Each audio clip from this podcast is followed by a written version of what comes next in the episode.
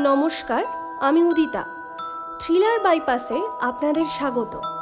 আজ শুনবেন গজেন্দ্র কুমার মিত্রের গল্প এক রাত্রির অতিথি। গজেন্দ্র কুমার মিত্রের জন্ম এগারোই নভেম্বর উনিশশো আট সালে। তিনি ছিলেন একজন প্রখ্যাত ভারতীয় বাঙালি লেখক, প্রকাশক ও অনুবাদক। আজকের গল্পটি আমরা নিয়েছি বিশ্বের শ্রেষ্ঠ ভূতের গল্প থেকে। গল্পের প্রধান চরিত্রে রয়েছেন গল্পকথক, মাঝি ও তান্ত্রিক।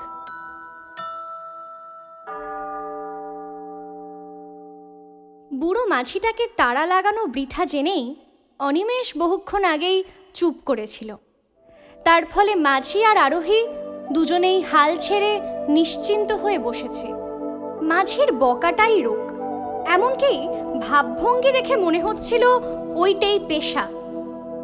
ওর বউ কতদিন মরেছে, ছেলের বিয়ে দিয়ে কি ভুল করেছে, জামাই কেন মেয়েকে নেয় না, ছোট জামাইটা জুয়ারি ছেলেটা নেশা করতে পেলে আর কিছু চায় না। খুব ছেলে বয়সে একবারও কলকাতায় গিয়েছিল। কিন্তু হট্টগোলে মাথা ঠিক থাকে না বলে পালিয়ে আসতে পথ পায়নি। আবার একবার যাবে মা কালীকে দর্শন করতে।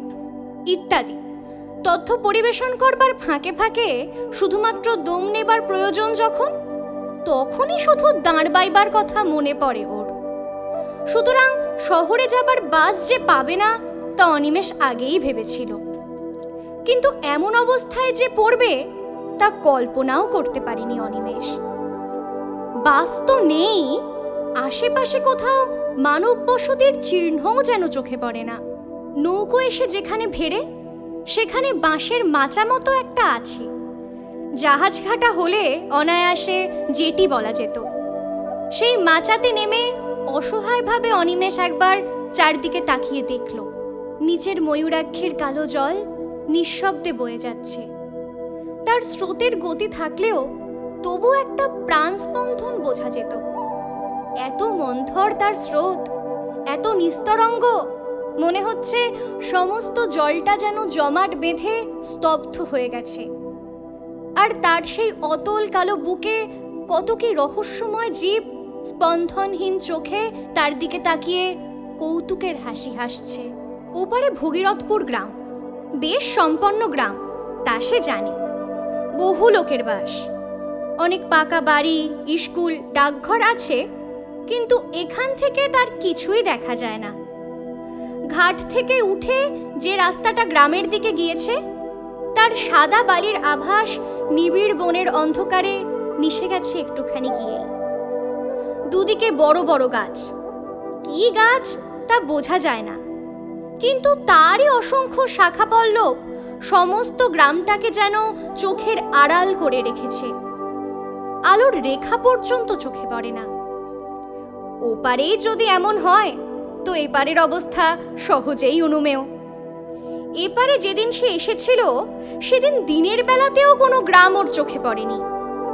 বাসটা এসে একেবারে এই ঘাটের ধারে দাঁড়ায়। যাত্রীরা সবই ভগীরথপুরের। সেদিনও দুদিকে আম গাছের ঘন বন কাটিয়ে এসেছিল। বেশ মনে আছে। হয়তো ছিল কোথাও ঘরবাড়ি, কিন্তু তা ওর চোখে পড়েনি। পারাপারের জন্য একটা খেয়া নৌকো আছে। চওড়া ভেলার মতো, প্রকাণ্ড বপু, কিন্তু শেষ বাস চলে যাবার পর আর ওপার থেকে কেউ আসবার সম্ভাবনা নেই। জেনে সে ইজারাদারও বহুক্ষণ বাড়ি চলে গেছে। নৌকোটা ওপারে বেঁধে রেখে।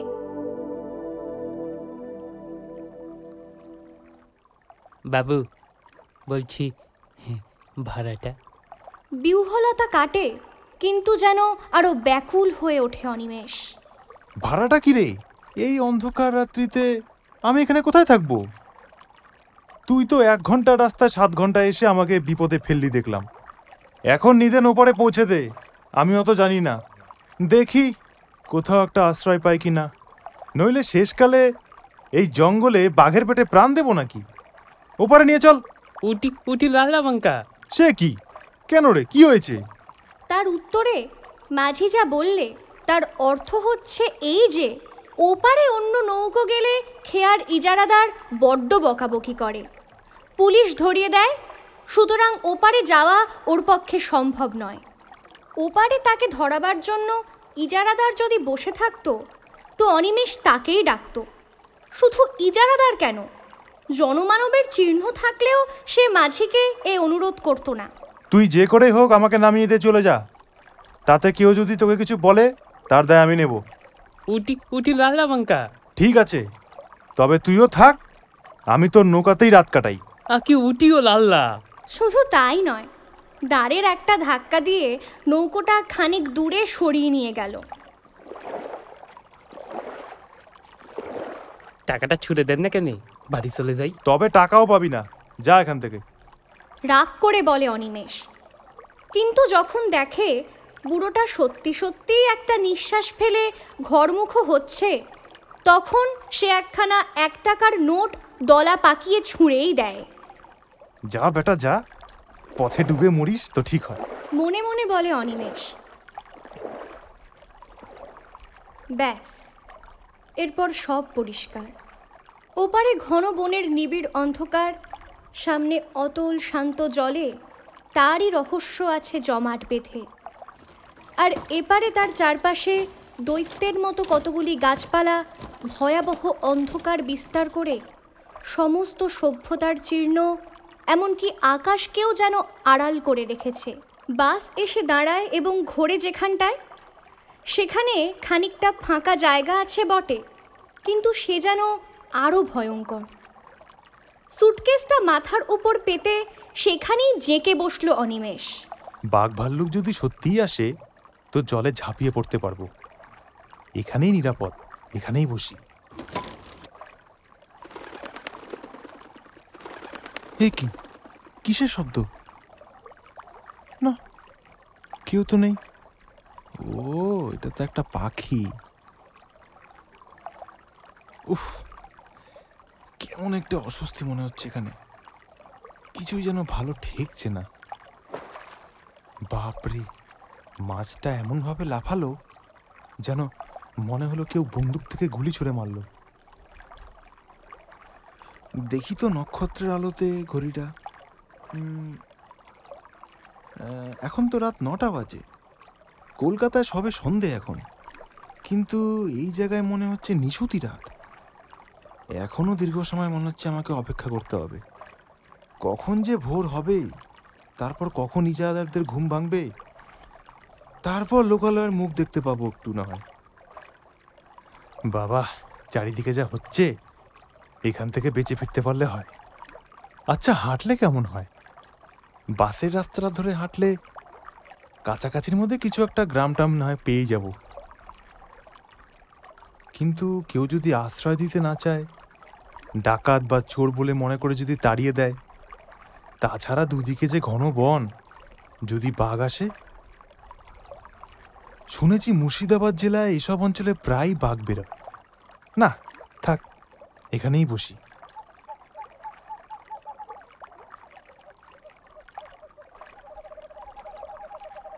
ও ও মশাই শুনছেন? বাস মিস করেছেন বুঝি।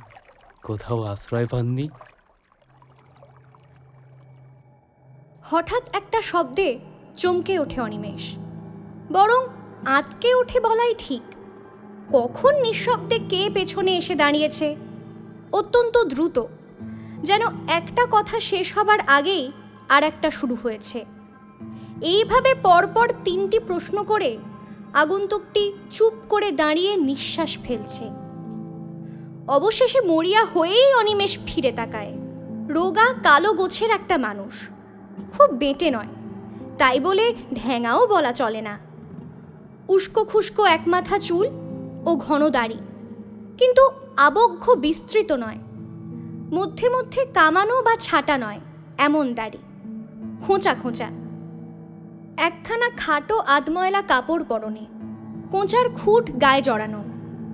মোটা ভুরুর আড়ালে কোটরগত চক্ষুর তীক্ষ্ণ দৃষ্টি নিঃশব্দে শুধুমাত্র চাউনির দ্বারাই যেন অনিমেষের সমস্ত ইতিহাস পূর্বাপর আয়ত্ত করবার চেষ্টা করছিল। বলছিলাম যে আপনি বোধহয় কোথাও আশ্রয় পাচ্ছেন না না তাহলে বরং চলুন না। আমার কুটিরেই কোনো মতে রাতটা কাটিয়ে দেবেন। কি বলেন যাবেন নাকি? না মানে আপনি এখানে? আমার এখানেই একটা ঘর আছে। ওই যে ওই যে ওই যে দেখছেন? ওটাই। লোকটা আঙুল তুলে দেখায়। সত্যি তো? সামনেই পাড়ের ওপর একখানা খড়ের ঘর।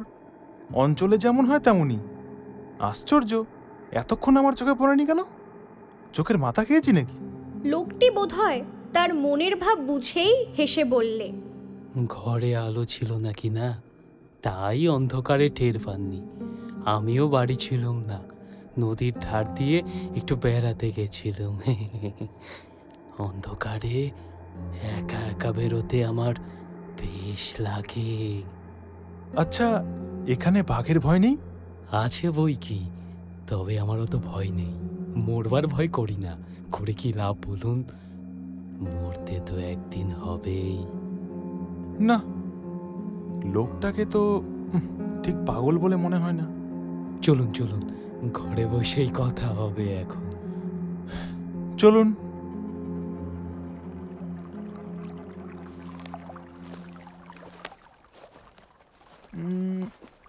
একখানা তো নয়। দুখানা পাশাপাশি ছোট ঘর দেখছি। সামনে আবার এক ফালি দাওয়া। ভেতরের দিকে আরও কি আছে, তাও তো আমার নজরে পড়ছে না ছাতা। বেশ ঝকঝকে করে নিকানো, পরিচ্ছন্ন দাওয়া। কিন্তু এতক্ষণ আমার এসব চোখে পড়েনি কেন? কি যে হচ্ছে কিছু বুঝতেও তো পারছি না ছাতা। এইখানেই দাঁড়ান, আলোটা জ্বালি। বলে ওকে দাওয়াতেই দাঁড় করিয়ে রেখে দৌড় খুলে ভেতরে ঢুকলো।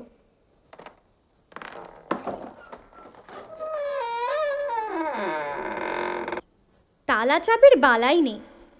দৌড় শুধু ভেজানোই ছিল। ঠেলা দিতেই নিঃশব্দে খুলে গেল। ভেতরে ঢুকে আশ্চর্য রকম ক্ষিপ্রতার সঙ্গে একটা আলো জেলে লোকটি বললে আসুন হ্যাঁ ভিতরে আসুন।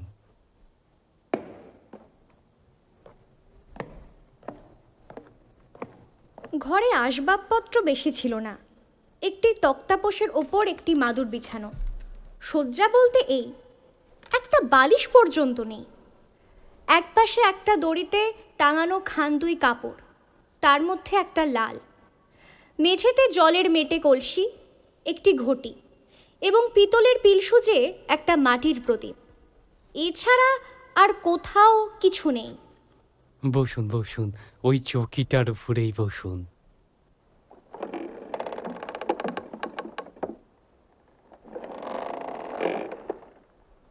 তারপর খানিকটা নিঃশব্দে দাঁড়িয়ে নিজের দুই হাত ঘষে কেমন এক রকমের বিচিত্র হাসি হেসে বললে ভালো বিছানা আমার নেই। ওই সুটকেসটা মাথায় দিয়েই শুতে হবে।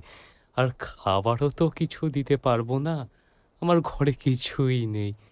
আপনি মদ খান? আমার? ওই একটু চলে আর কি। যেন একটা আকস্মিক উগ্রতা দেখা দেয় ওর প্রশ্ন করবার ভঙ্গিতে। না না রক্ষে করুন। কিছু ব্যস্ত হবেন না আমার জন্য। আশ্রয় পেয়েছি এই ঢের।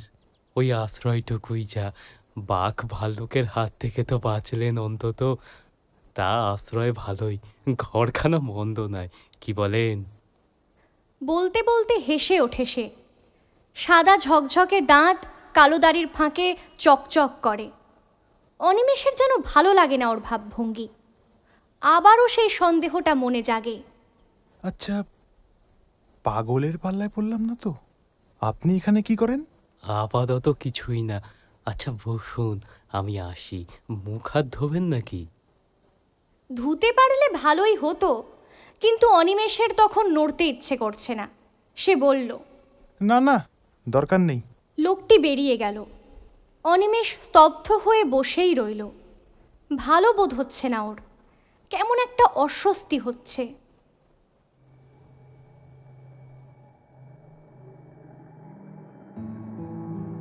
আচ্ছা লোকটা কি করে এখানে? এমন একাই বা থাকে কেন? ঘরে কোনো রকম কিছু খাওয়ার তো নেই। তো নিজে কি খায়? চোর ডাকাত নয় তো? লোকজন ভুলিয়ে এনে শেষে, না না, ঈশ্বর বাঁচিয়েছে। ব্যাগে তো আমার জামা কাপড় ছাড়া কিছুই নেই।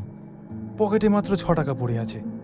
শুনেছি এসব উদ্দেশ্যে যারা এখানে নিয়ে আসে, তারা টাকা না পেলে আরও হিংস্র হয়ে ওঠে। তাছাড়া আবার মেরে ফেলারও হুমকি দেয়। দেশে একবার খুব ডাকাতের উপদ্রব হয়েছিল। তাছাড়া ওরা সেই লোকটাকে খুন করার পর একটিমাত্র পয়সা পায়নি। কখন গৃহস্বামী আবার নিঃশব্দে ওর কাছে এসে দাঁড়িয়েছে অনিমেষ টেরও পায়নি। যদিও খোলা দরজার দিকে তাকিয়েই বসেছিল সে আশ্চর্য।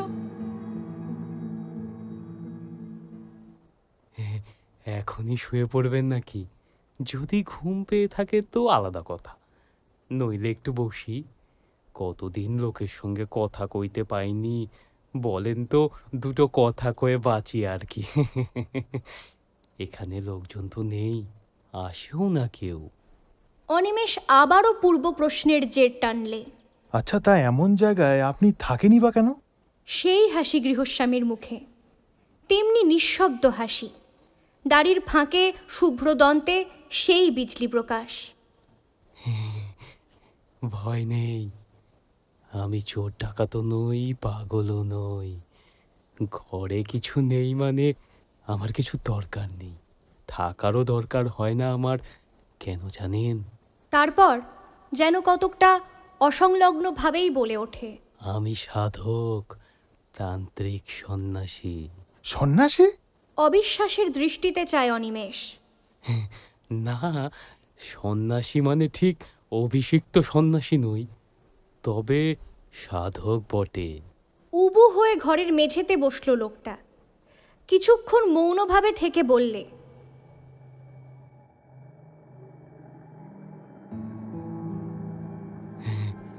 তাহলে আপনাকে বলেই ফেলি সেটা। কাউকে কখনো বলিনি। বলবার সুযোগও পাইনি বিশেষ। এই অঞ্চলেরই লোক আমি বুঝলেন কি না ছেলেবেলা থেকেই নানা বইতে তান্ত্রিক সন্ন্যাসীদের অদ্ভুত সব ক্ষমতার কথা পড়ে ওইদিকে মনটা ঝোঁকে।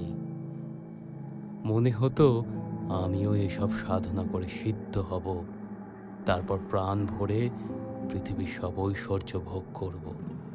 আর আমাকে পায় কে? হায় রে, তখন কি জানতুম যে ভোগের উদ্দেশ্যে সাধনা করতে এলে সিদ্ধ তো দূরের কথা। সমস্ত খোয়াতে হয় একে একে।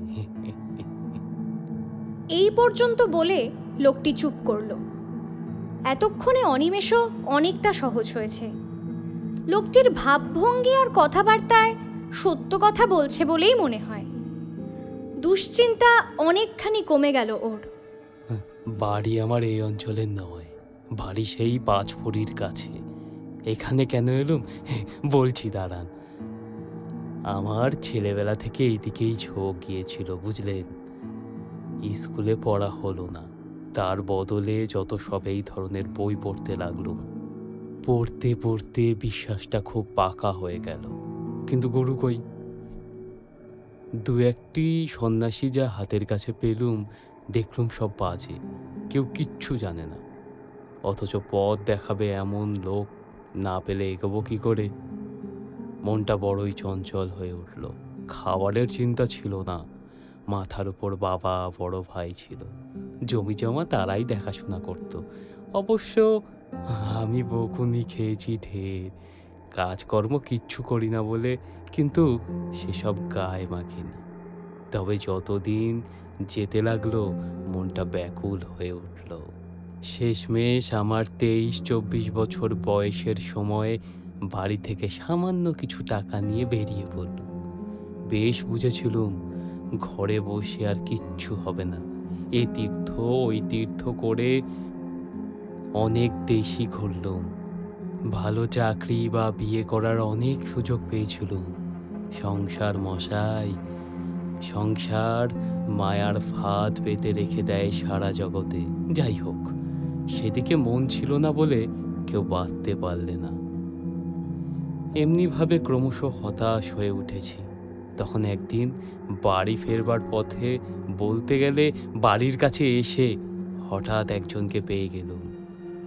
বক্রেশ্বর শ্মশানে এক সাধু থাকেন শুনেছিলাম। উলঙ্গ থাকেন শ্মশানে শুয়ে। কেউ খেতে দিলে খান, নইলে এমনি থাকে কাঁচা মাংস, পাতা, লতা, এমনকি বিষটা খেতেও তার আপত্তি নেই বোধ হয় এমন নিষ্পৃহ তিনি।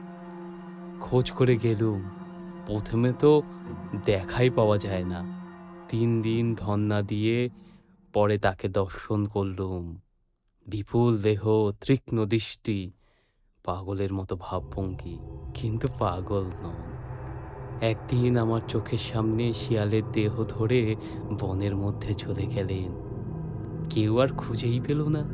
বুঝলুম যে এতদিন ধরে যাকে খুঁজছিলুম এতদিন পরে তাকে পেয়েছি।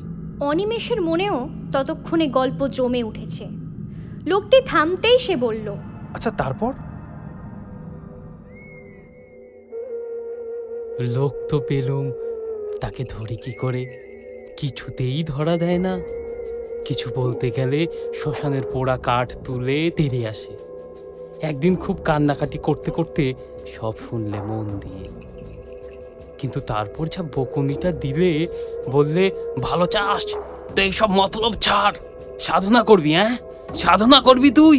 এই দেড় ছ টাকা কাপা নিয়ে তোর কাজ নয়, বুঝলি? মরবি, একেবারে শেষ হয়ে যাবি। তাছাড়া ভোগ করার জন্য সব কাজ যে করতে আসে, তার একুল একুল সব যায়। রামকৃষ্ণ পরমহংসের গল্প পড়িসনি? মাকে বলেছিল, মা, আমায় অষ্ট সিদ্ধি দে। মা বললেন, কাল সকালে এর উত্তর পাবি। পরের দিন সকালে দৌড় খুলতেই নজরে পড়ল একটি মেয়ে ছেলে। ওইদিকে ফিরে শৌচ করতেছে। পরমহংস অপ্রস্তুত হয়ে ফিরে এসে ভাগনাকে এই মারে তো সেই মারে। বুঝলি, এমনি তুচ্ছ শুধু নয়, ছোট জিনিসও সব। ঘরের ছেলে ঘরে ফিরে যা, বিয়ে থাওয়া কর ভগবানকে ডাক। নয়তো কুলুগুরুর কাছে দীক্ষা নিস অনেক কাকুতি মিনতি করলুম বাবার আর দয়া হলো না। আমি কিন্তু মশাই হাল ছাড়লুম না। ওইখানেই পড়ে রইলুম। বলতে গেলে না খেয়ে না দে আর গোপনে ওর দিকে নজর রাখলুম। যদি আসল প্রক্রিয়ার কিছু হদিশ পাই, বুঝলেন না। এতদিনে কি আর বৃথা এই লাইনে ঘুরেছি। আসলে মানুষ না পাই ওদের ভেতরে কিছু কিছু জানি বই কি? তারপর হলো কি মশাই একদিন জানেন আরও দু একজন সাধক ভৈরবী ওখানে এলো বাবার সঙ্গে দেখা করতে। গোপনে এলো, কিন্তু আমি তো ওখানেই পড়ে থাকি, আমাকে এড়াবে কি করে? ওদের পর পর কদিন চক্র বসল, তাও দেখলুম। মনে হলো আর কি, সব তো শিখে গেছি, ওখান থেকে রওনা হয়ে আর বাড়ি ফিরলুম না। লোকবিহীন স্থান, অথচ শ্মশান। লোকালয়ের কাছে খুঁজতে খুঁজতে এখানে এসে পড়ল। পথে নলহাটিতে একজন তান্ত্রিকের কাছে দীক্ষা নিয়ে এলো। ও মশাই, এখানে তো এলুম, কিন্তু সাধনার হয় না। প্রথম দিন থেকেই কি বিঘ্ন কি বিঘ্ন। উপকরণ চোটে তো দিন পাই না। দিন পাই তো উপকরণ নেই। শেষে শেষে অনেক কৌশল করে অনেক নিচে নেমে যদিও বা সব জোগাড় করলুম। মঙ্গলবার, অমাবস্যা রাত্রে যেমন আসন করে বসেছি কি বিঘ্ন? ধ্যানে মন দেব কি? কিছুতেই মন স্থির করতে পারি না। এখানে এখানে এটা বাসের রাস্তা হয়ে শ্মশান এখান থেকে সরে গেছে। আগে এখানটাতেই শ্মশান ছিল। এখানে হ্যাঁ। যেখানে ঘর দেখছেন এইখানেই। যেখানে আপনি বসে আছেন ওইখানেই সেদিন আসন করে বসেছিলুম। নিজের অজান্তেই অনিমেষ যেন একটু সরে বসে তারপর বলে আচ্ছা বিঘ্ন কি রকমের? ভয় পেলেন নাকি? শুনেছি তো এরকমের সাধনায় বসলে নাকি প্রথম প্রথম নানা রকমের ভয় দেখায়। কিন্তু সেটা শুধুমাত্র পরীক্ষা করার জন্যে আপনিও তো সেরকমের শুনেছিলেন নিশ্চয়ই। তবে ভয় পেলেন কেন? হাসলেন লোকটা আবারও।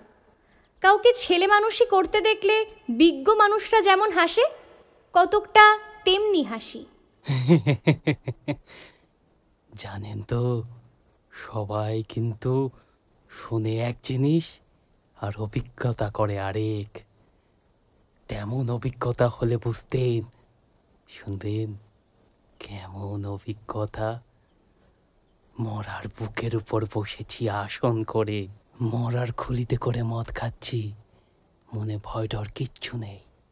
এই বিশ্বাস হয়েছিল।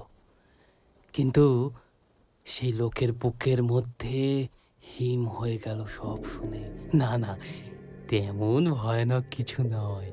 প্রথমে শুরু হলো শুধু ফিস ফিস ফিস ফিস গলার শব্দ। খিল খিল খিল খিল হাসি, চাপা হাসি। ক্রমে সেটা বাড়তে লাগল।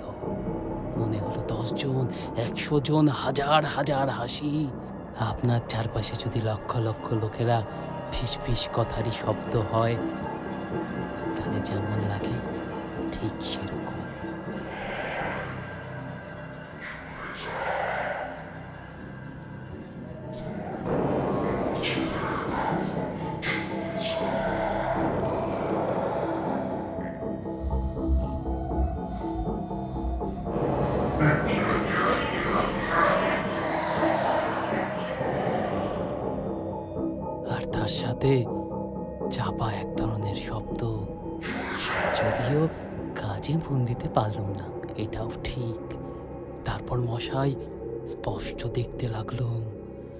শ্মশানের মাটি ফুড়ে ফুড়ে যেন মরাগুলো উঠছে কতকাল থেকে মরেছে সব কত হাজার হাজার বছর ধরে।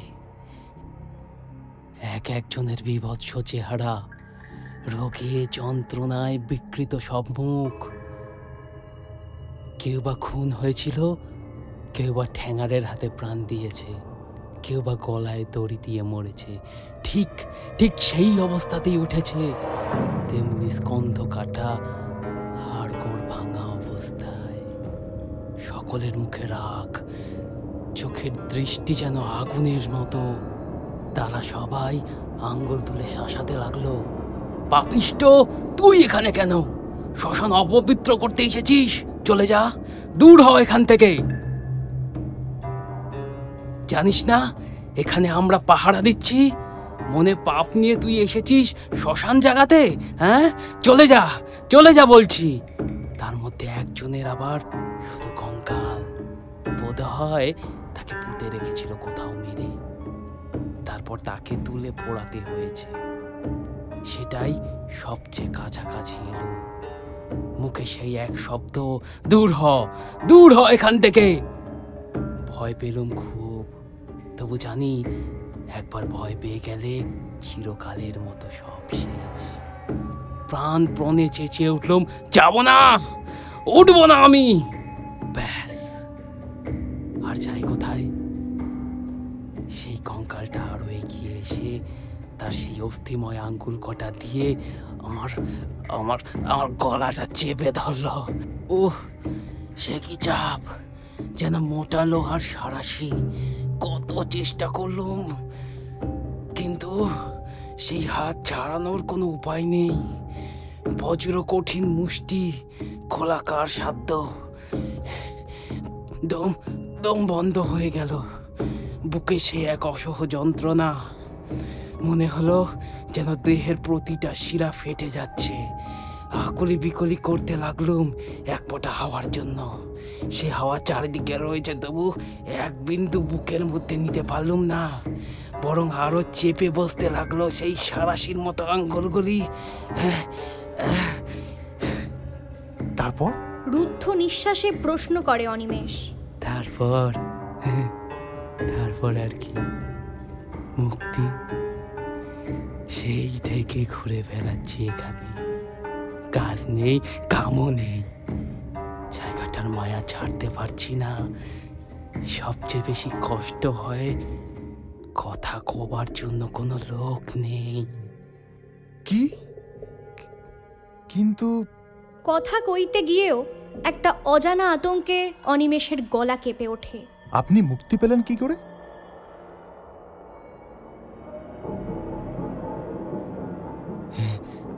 তা আমি জানি না। এক সময় দেখলাম যে আমি দাঁড়িয়ে আছি আমার ভূতপূর্ব আশ্রয় অর্থাৎ আমার দেহের পাশে। যারা এসেছিল, তাদেরও তো কাজ শেষ। তারাও সব যে যার মিলিয়ে গেছে। এক সময় সব কিছুর শান্তি।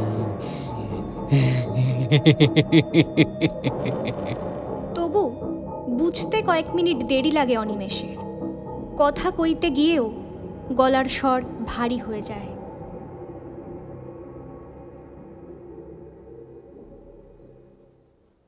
তার তার মানে কি? আপনি কি বলতে চান যে আপনি তখন মারা গেলেন? আপনি কি মরা? প্রশ্নের শেষ অংশটা আকস্মিক আর্তনাদের মতো চিৎকারে পরিসমাপ্ত হয়। কিন্তু সে প্রশ্ন করছে কাকে? কেউ তো নেই। শুধু সে একা বসে আছে ঘরে। বাকি জিনিসগুলো ঠিক আছে।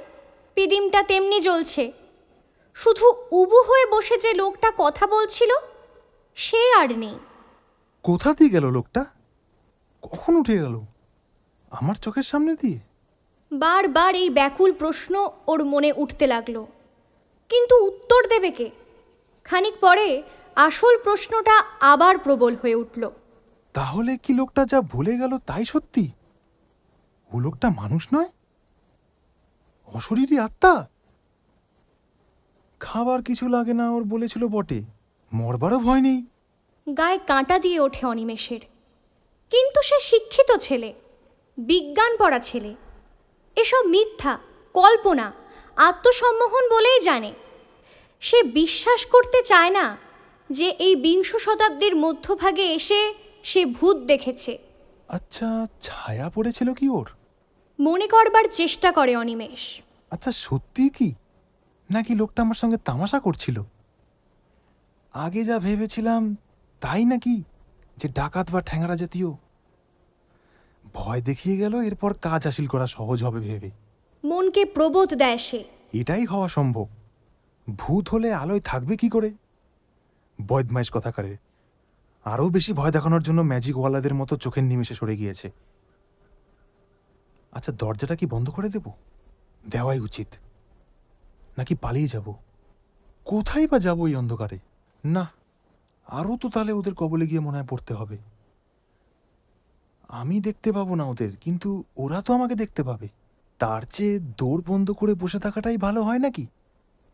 যা হওয়ার হবে। আলো তো থাকবে। এখানে লোকগুলিকে অন্তত দেখা যাবে। অনিমেষ অতি কষ্টে উঠে দাঁড়ায়। হাতে পায়ে যেন জোর নেই। কোনো মতে উঠে গিয়ে সন্তর্পণে দৌড়টা বন্ধ করে দিল। ভাগ্যিস ভেতরে খিল আছে। বেশ মজবুত খিল। দেখে শুনে ভালো করে বন্ধ করে দিই।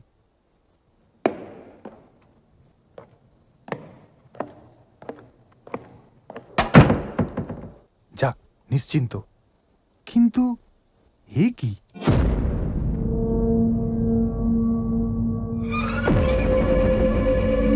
হঠাৎ আলোটা নিভে গেল। মুহূর্তের মধ্যে কোনো রকম নোটিশ না দিয়েই ঘরটা তার চারপাশ নিশ্ছিদ্র অন্ধকারে ভরে গেল। আচ্ছা তেল ছিল না?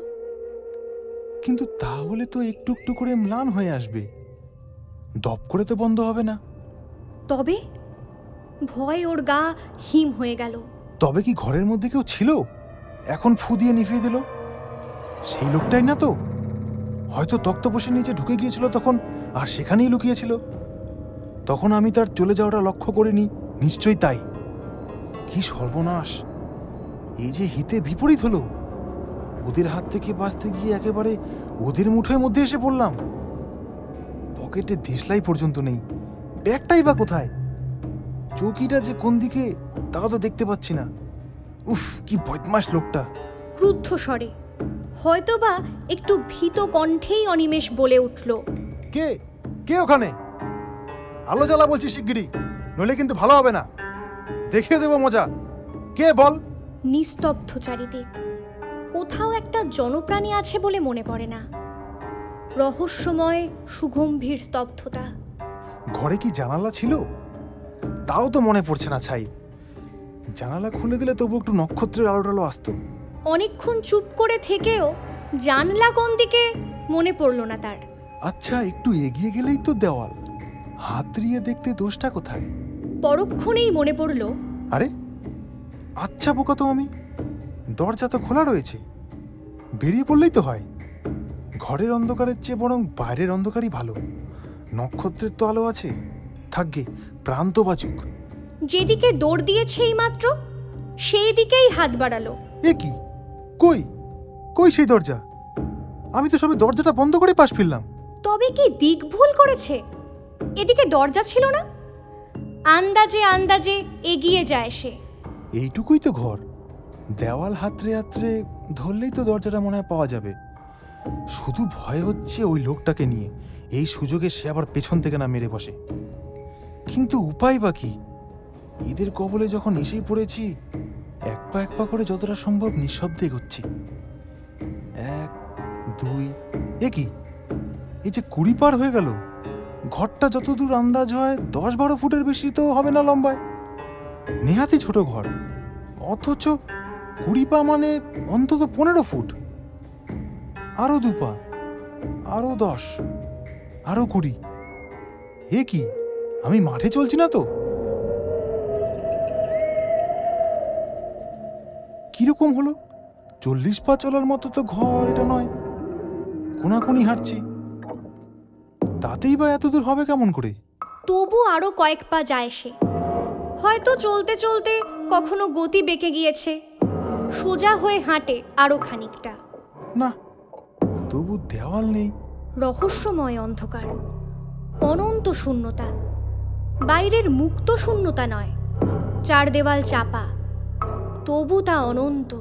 এইবার কপালে ঘাম দেখা যায় অনিমেষের। এতক্ষণ ডাকাতের ভয় যা হয়নি, তাই হলো। পা দুটো কাঁপতে লাগল সরসর করে। একেবারে যেন ভেঙে গেল। অসহায়ভাবে সেইখানেই বসে পড়ল অনিমেষ। এ আমার কি হলো? কি চক্রান্তে জড়িয়ে পড়লাম আমি? তবে তবে তবে কি সেই লোকটা অশরীরই সত্যি সত্যি সে অশরীরই সে কি সে কি তাহলে কোনো প্রেতজনির মায়াতে এখানে এসে পড়েছে? বিউহল হয়ে ভাবে অনিমেষ কি করবে? কিন্তু কোনো পথ দেখতে পায় না। ওই যে ওই যে কারা আসছে না? হ্যাঁ ওই তো কত লোকের পায়ের আওয়াজ। অন্তত আট দশ জনের কম তো হবে না কিংবা আরও বেশি হবে। এই বাড়ির কাছে তো আসছে দেখছি। ওই দাওয়ায় উঠল? ও ও মশাই শুনছেন? ও মশাই। গলা দিয়ে স্বর বেরোলো না। টাকরা শুকিয়ে গিয়েছে। গলা কাঠ। কিন্তু ওরাই যদি ডাকাতের দল হয় তো হোক তবু তো তারা মানুষ। ভয় হয় অন্তত ওরা তো প্রেত নয়। আহ বাঁচা গেল। হ্যাঁ ডাকাতি ওরা। নইলে ওরা অমন ফিসফিস করে কথা কইছেই বা কেন? বহু লোক যেন পরস্পরের সঙ্গে ফিসফিস করে কথা কইছে। আরও লোক বাড়ছে। আরও পায়ের শব্দ। বহু ফিসফিস করে কথা বলার আওয়াজ। হে কি? ওরা তো ওরা কি ঘরে ঢুকছে নাকি?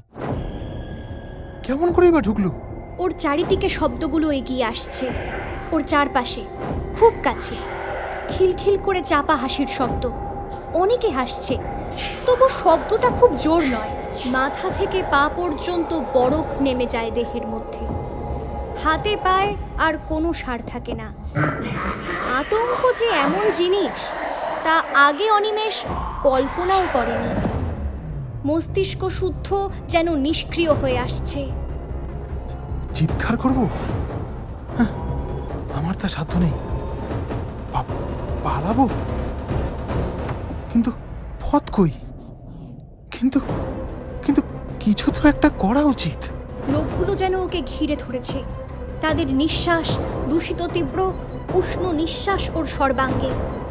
মনে পড়ে গেল লোকটার বর্ণনা। সেও সেও তো এমনি ফিসফিস শব্দ শুনেছিল এমনই হাসি। তারপর সেই সেই মৃতের পুনরুত্থান সেই খঙ্কালের অভিযান। তারও অদৃষ্টে কি তাই হবে? সে তো কোনো দোষ করেনি। সে তো সাধনা করতে আসেনি সবের বুকের ওপর চড়ে। হঠাৎ কে যেন হাহা করে হেসে উঠল তারই আশেপাশে কোথাও। তীক্ষ্ণ চড়া গলায় সে হাসি মনে হলো যেন তার চারপাশের অন্ধকারকে বিদীর্ণ করে ছড়িয়ে পড়তে চাইছে। আবার চারিদিকের দেওয়ালে ধাক্কা খেয়ে ফিরে আসছে তারই চারিদিকে। বহুক্ষণ ধরে যেন সেই হাসির শব্দ ধ্বনিত আর প্রতিধ্বনিত হতে লাগল তাকে ঘিরে। বিশ্রী তীক্ষ্ণ একটা উপহাসের হাসি। সে হাসির জাল যেন তাকে চারদিক থেকে বেড়ে ধরেছে। আর নিস্তার নেই। প্রাণপণ চেষ্টায় চিৎকার করে উঠল একবার অনিমেষ। হে ভগবান এ কি করলে? সত্যিই তো ভগবানের কথা তো তার মনে ছিল না। তাকে তো সে ডাকেইনি। হে হে ভগবান হে হরি বাঁচাও আমাকে। হে রামচন্দ্র। গা- গায়ত্রী গায়ত্রী মনে আছে কি আমার? হ্যাঁ হ্যাঁ আছে। বইতেটা কোথায়? হ্যাঁ বইতে ওই তো সুগভীর ক্লান্তি আর অসম্ভব তন্দ্রায় সমস্ত চৈতন্য শিথিল হয়ে আসে।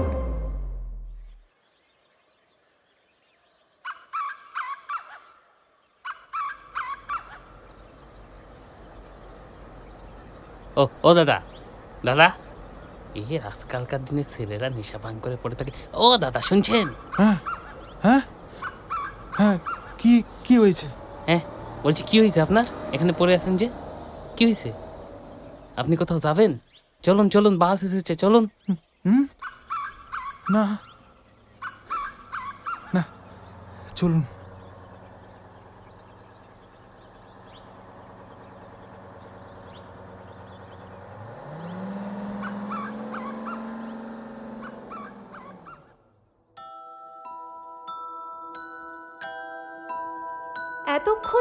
শুনছিলেন এক রাত্রির অতিথি।